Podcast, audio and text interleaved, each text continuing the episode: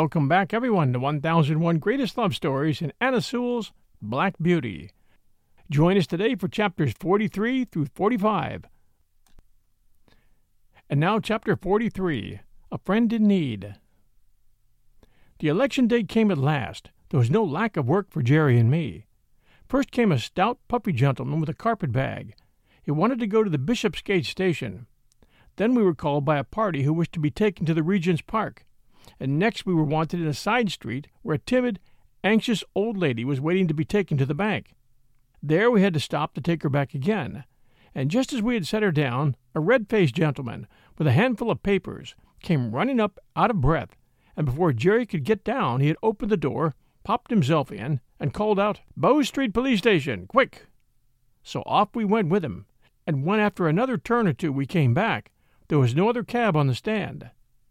Jerry put on my nose bag, for as he said, we must eat when we can on such days as these, so munch away, Jack, and make the best of your time, old boy. I found I had a good feed of crushed oats wetted up with a little bran. This would be a treat any day, but very refreshing then. Jerry was so thoughtful and kind. What horse would not do his best for such a master? Then he took out one of Polly's meat pies, and standing near me, he began to eat it. The streets were very full, and the cabs, with the candidates' colors on them, were dashing about through the crowd as if life and limb were of no consequence. We saw two people knocked down that day, and one was a woman. The horses were having a bad time of it, poor things. But the voters inside thought nothing of that. Many of them were half drunk, hurrahing out of the cab windows if their own party came by. It was the first election I had seen, and I don't want to be in another, though I've heard things are better now. Jerry and I had not eaten many mouthfuls before a poor young woman, carrying a heavy child, came along the street. She was looking this way and that way, and seemed quite bewildered. Presently she made her way up to Jerry, and asked if he could tell her the way to St. Thomas Hospital, and how far was it to get there. She had come from the country that morning, she said, in a market cart. She did not know about the election, and was quite a stranger in London. She had got an order for the hospital for her little boy, the child was crying with a feeble, pining cry. Poor little fellow, she said. He suffers a deal of pain. He's four years old and can't walk any more than a baby. But the doctor said if I could get him into the hospital, he might get well. Pray, sir, how far is it? And which way is it? Why, missus, said Jerry, you can't get there walking through crowds like this. Why, it's three miles away, and that child is heavy. Yes, bless him, he is, but I'm strong, thank God, and if I know the way, I think I could get on somehow. Please tell me the way. You can't do it, said Jerry. You might be knocked down and the child be run over. Now look here. Just get into this cab, and I'll drive you safe to the hospital. Don't you see the rain's coming on? No, sir, no. I can't do that, thank you. I have only just money enough to get back with. Please tell me the way. Look you here, missus, said Jerry. I've got a wife and dear children at home, and I know a father's feelings. Now get you into that cab, and I'll take you there for nothing. I'd be ashamed of myself to let a woman and a sick child run a risk like that. Heaven bless you, said the woman, and burst into tears. There, there, cheer up, my dear. I'll soon take you there. Come, let me put you inside. As Jerry went to open the door, two men, with colors in their hats and buttonholes, ran up, calling out, Cab! Engaged! cried Jerry. But one of the men, pushing past the woman, sprang into the cab, followed by the other. Jerry looked as stern as a policeman. This cab is taken, gentlemen, by that lady. Lady? said one of them. Ah, oh, she can wait. Our business is very important. Besides, we were in first, and it's our right, and we'll stay in. A droll smile came over Jerry's face as he shut the door upon them. All right, gentlemen. Pray stay in as long as it suits you. I can wait while you rest yourselves. And turning his back upon them, he walked up to the young woman who was standing near me. They'll soon be gone, he said, laughing. Don't trouble yourself, my dear. And they soon were gone, for when they understood Jerry's dodge, they got out, calling him all sorts of bad names and blustering about his number and getting a summons. After this little stoppage, we we were soon on our way to the hospital, going as much as possible through by streets. Jerry rung the great bell and helped the young woman out. Thank you a thousand times, she said. I could never have got here alone. You're kindly welcome, and I hope this dear child will soon be better. He watched her go in at the door, and gently he said to himself, Inasmuch as ye have done it to one of the least of these. Then he patted my neck, which was always his way when anything pleased him. The rain was now coming down fast, and just as we were leaving the hospital, the door opened again, and the porter called out, Cab! We stopped, and a lady came down the steps. Jerry seemed to know her at once. She put back her veil and said, Barker? Jeremiah Barker, is that you? I'm very glad to find you here. You are just the friend I want, for it is very difficult to get a cab in this part of London today. I shall be proud to serve you, ma'am, and I'm glad I happened to be here. Where may I take you to? To the Paddington station, and then if we're in good time, as I think we shall be, you shall tell me all about Mary and the children. We got to the station in good time, and being under shelter, the lady stood a good while talking to Jerry. I found she had been Polly's mistress, and after many inquiries about her, she said, How do you find the cab work suit you in winter? I know Mary was rather anxious about you last year. Yes, ma'am, she was. I had a bad cough that followed me up quite into the warm weather, and when I'm kept out late, she does worry herself a good deal. You see, ma'am, it's all hours and all weathers, and that does try a man's constitution. But I'm getting on pretty well, and I should feel quite lost if I had not horses to look after. I was brought up to it, and I'm afraid I should not do so well at anything else. Well, Barker, she said, it would be a great pity that you should seriously risk your health in this work, not only for your own, but for Mary's and the children's sake. There are many places where good drivers or good grooms are wanted, and if you ever think you ought to give up this cab work, you let me know. Then, sending some kind messages to Mary, she put something into his hand, saying, There is five shillings each for your two children. Mary will know how to spend it. Jerry thanked her and seemed much pleased, and turning out of the station, we at last reached home, and I, at least, was tired. We'll return with Chapter 44 right after these sponsor messages.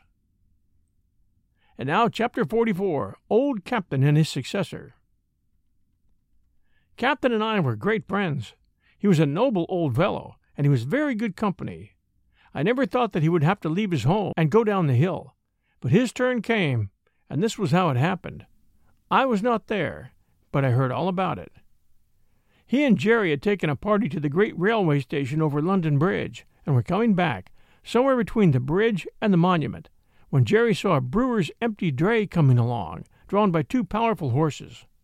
The drayman was lashing his horses with his heavy whip, the dray was light, and they started off at a furious rate. The man had no control over them, and the street was full of traffic. One young girl was knocked down and run over, and the next moment they dashed up against our cab. Both the wheels were torn off, and the cab was thrown over. Captain was dragged down, the shaft splintered, and one of them ran into his side. Jerry, too, was thrown, but was only bruised. Nobody could tell how he escaped. He always said 'Twas a miracle.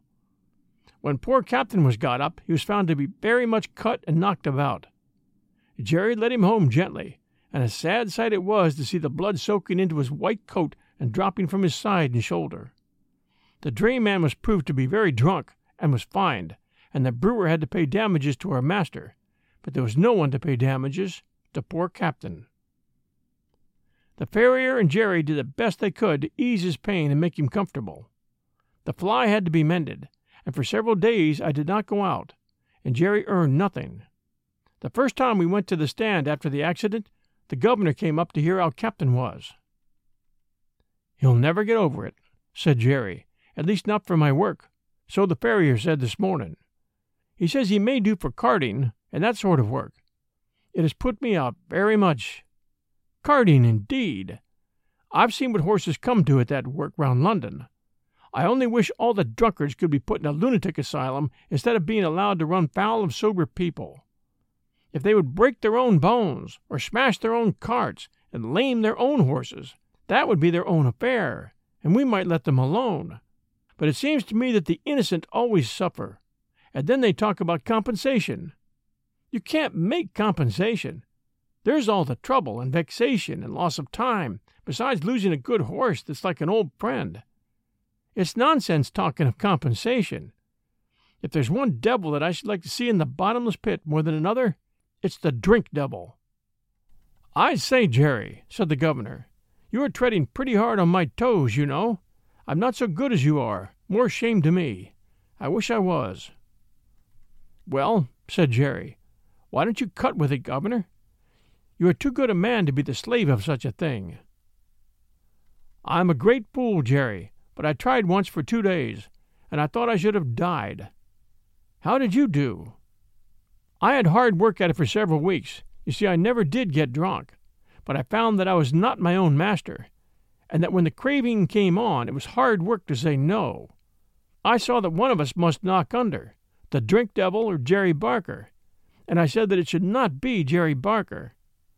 God helping me, but it was a struggle, and I wanted all the help I could get, for till I tried to break the habit, I did not know how strong it was. But then Polly took such pains that I should have good food, and when the craving came on, I used to get a cup of coffee or some peppermint, or read a bit in my book, and that was a help to me. Sometimes I had to say over and over to myself, Give up the drink, or lose your soul. Give up the drink, or break Polly's heart. But thanks be to God and my dear wife, my chains were broken, and now for ten years I haven't tasted a drop, and I've never wished for it. I've a great mind to try at it, said Grant, for 'tis a poor thing not to be one's own master. Do that, Governor. You'll never repent it. And what a help it would be to some of the poor fellows in our rank if they saw you do without it. I know there's two or three would like to keep out of that tavern if they could. At first, Captain seemed to do well, but he was a very old horse, and it was only his wonderful constitution and Jerry's care that had kept him up at the cab work so long. Now he broke down very much. The farrier said he might mend up enough to sell for a few pounds, but Jerry said no, a few pounds got by selling a good old servant into hard work and misery would canker all the rest of his money, and he thought the kindest thing he could do for the fine old fellow would be to put a sure bullet to his head, and then he would never suffer more, for he did not know where to find a kind master for the rest of his days. The day after this was decided, Harry took me to the forge for some new shoes. When I returned, Captain was gone. I and the family all felt it very much. Jerry had now to look out for another horse, and he soon heard of one through an acquaintance who was undergroom in a nobleman's stables. He was a valuable young horse, but he had run away, smashed into another carriage, flung his lordship out, and so cut and blemished himself that he was no longer fit for the gentleman's stables, and the coachman had orders to look round and sell him as well as he could. I can do with high spirits, said Jerry, if a horse is not vicious or hard mouthed. There's not a bit of ice in him, said the man. His mouth is very tender, and I think myself that was the cause of the accident. You see, he had just been clipped, and the weather was bad, and he had not had exercise enough. And when he did go out, he was as full of spring as a balloon. Our governor, the coachman, I mean, had him harnessed in as tight and strong as he could, with the martingale and the check rein, a very sharp curb, and the reins put in at the bottom bar. It's my belief that it made the horse mad, being tender in the mouth and so full of spirit. Likely enough. I'll come and see him, said Jerry. The next day, Hotspur, that was his name, came home. He was a fine brown horse without a white hair in him, as tall as Captain, with a very handsome head, and only five years old. I gave him a friendly greeting by way of good fellowship, but did not ask him any questions. The first night he was very restless, Instead of lying down, he kept jerking his halter rope up and down through the ring, and knocking the block about against the manger until I could not sleep. However, the next day, after five or six hours in the cab, he came in quiet and sensible. Jerry patted and talked to him a good deal, and very soon they understood each other.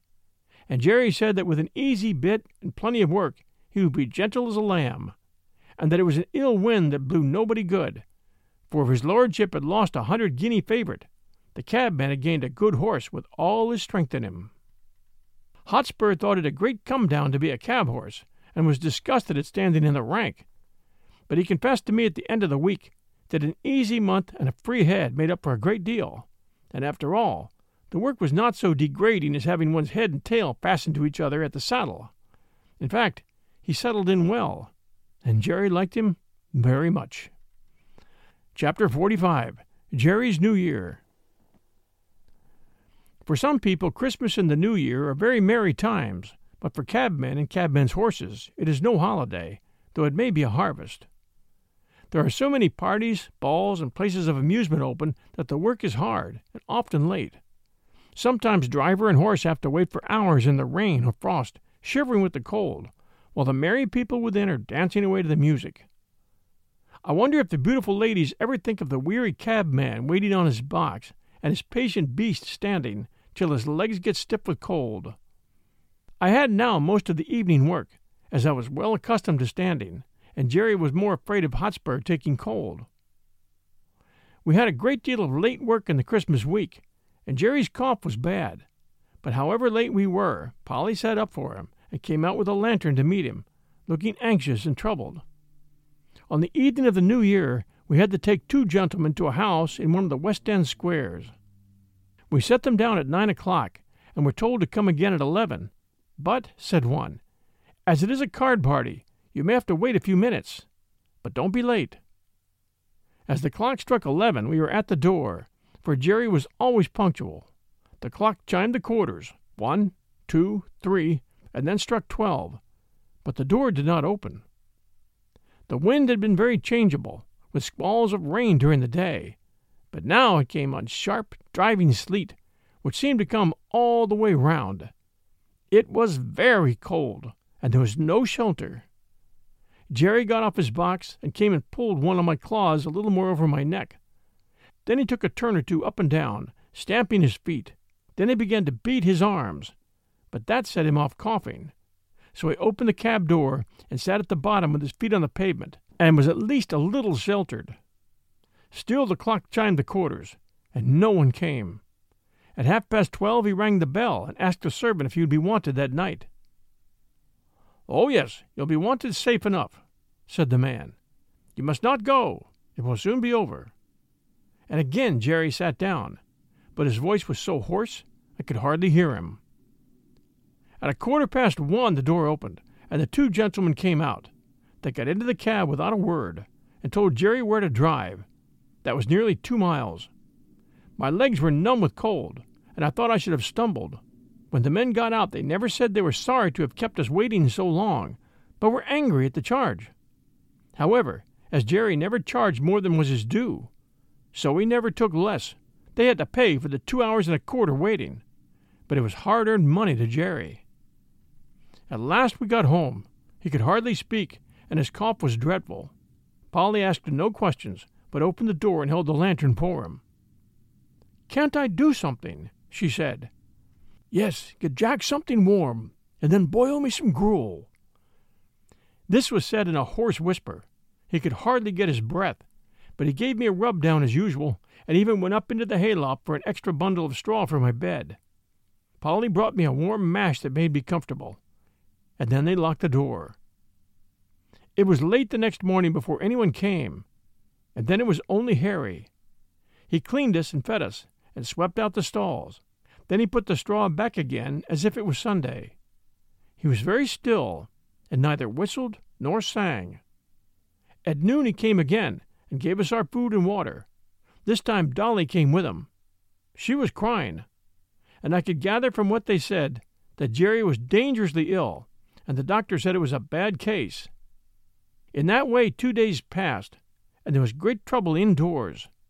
We only saw Harry and sometimes Dolly. I think she came for company, for Polly was always with Jerry, and he had to be kept very quiet. On the third day, while Harry was in the stable, a tap came at the door, and Governor Grant came in. I wouldn't go to the house, my boy, he said, but I want to know how your father is. He is very bad, said Harry. He can't be much worse. They call it bronchitis.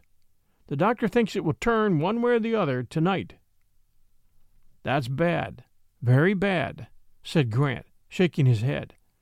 I know two men who died of that last week. It takes 'em off in no time. But while there's life, there's hope. So you must keep up your spirits. Yes, said Harry quickly. And the doctor said that father had a better chance than most men because he didn't drink.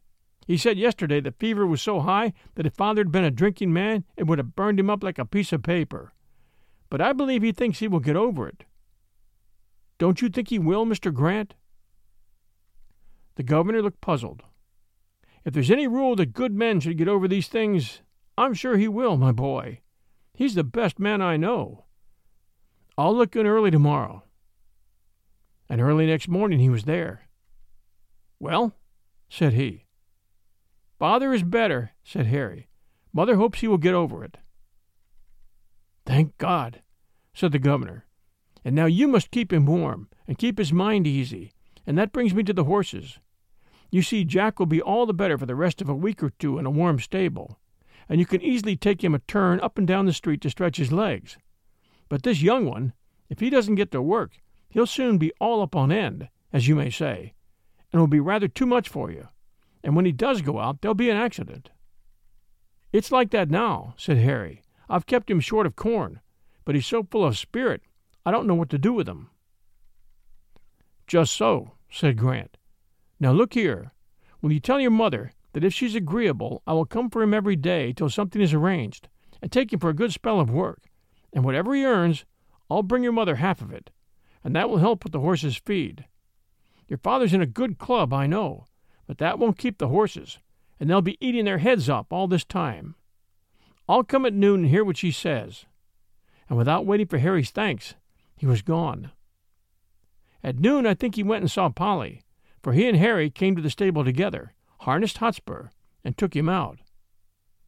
For a week or more he came for Hotspur, and when Harry thanked him or said anything about his kindness, he laughed it off, saying it was all good luck for him, for his horses were wanting a little rest, which they would not otherwise have had. Jerry grew better steadily, but the doctor said that he must never go back to the cab work again if he wished to be an old man. The children had many consultations together about what father and mother would do, and how they would help to earn money. One afternoon Hotspur was brought in, very wet and dirty. The streets are nothing but slush, said the governor. It'll give you a good warming, my boy, to get him clean and dry. All right, governor, said Harry. I shall not leave him till he is. You know I've been trained by my father. I wish all the boys had been trained like you, said the governor. While Harry was sponging off the mud from Hotspur's body and legs, Dolly came in, looking very full of something. Who lives at Fairstowe, Harry? Mother has got a letter from Fairstowe. She seemed so glad, and ran upstairs to father with it. Don't you know? Why, it is the name of Mrs. Fowler's place, mother's old mistress, you know, the lady that father met last summer, who sent you and me five shillings each. Oh, Mrs. Fowler, of course. I know all about her. I wonder what she's writing to mother about. Mother wrote to her last week, said Harry. You know she told father if ever he gave up the cad work, she would like to know. I wonder what she says. Run and see, Dolly. Harry scrubbed away at Hotspur with a whoosh, whoosh, like an old hostler. In a few minutes, Dolly came dancing into the stable. Oh, Harry, there never was anything so beautiful. Mrs. Fowler says we're all to go and live near her. There's a cottage now empty that will just suit us, with a garden and a hen house and apple trees and everything. And her coachman is going away in the spring. And then she'll want father in his place. And there are good families round, where you can get a place at the garden or the stable or as a page boy. And there's a good school for me. And mother is laughing and crying by turns. And father does look so happy. That's uncommon jolly, said Harry, and just the right thing, I should say. It will suit father and mother both. But I don't intend to be a page boy with tight clothes and rows of buttons. I'll be a groom or a gardener. It was quickly settled that as soon as Jerry was well enough, they should remove to the country, and that the cab and horses should be sold as soon as possible. This was heavy news for me, for I was not young now, and could not look for any improvement in my condition. Since I left Birtwick, I'd never been so happy as with my dear Master Jerry. But three years of cab work, even under the best conditions, will tell on one's strength, and I felt that I was not the horse that I had been. Grant said at once that he would take Hotspur, and there were men on the stand who would have bought me, but Jerry said I should not go to cab work again with just anybody, and the governor promised to find a place for me where I should be comfortable. The day came for going away. Jerry had not been allowed to go out yet, and I never saw him after that New Year's Eve. Polly and the children came to bid me good bye. Poor old Jack! Dear old Jack! I wish we could take you with us, she said, and then laying her hand on my mane, she put her face close to my neck and kissed me. Dolly was crying and kissed me too. Harry stroked me a great deal, but said nothing, only he seemed very sad, and so I was led away to my new place. Join us next week for part four and more chapters of Black Beauty by Anna Sewell. Hope you're enjoying our story. This is your host and storyteller, John Hagedorn. This is 1001 Greatest Love Stories. Until next Sunday, everyone, stay safe, take care. We'll be back soon.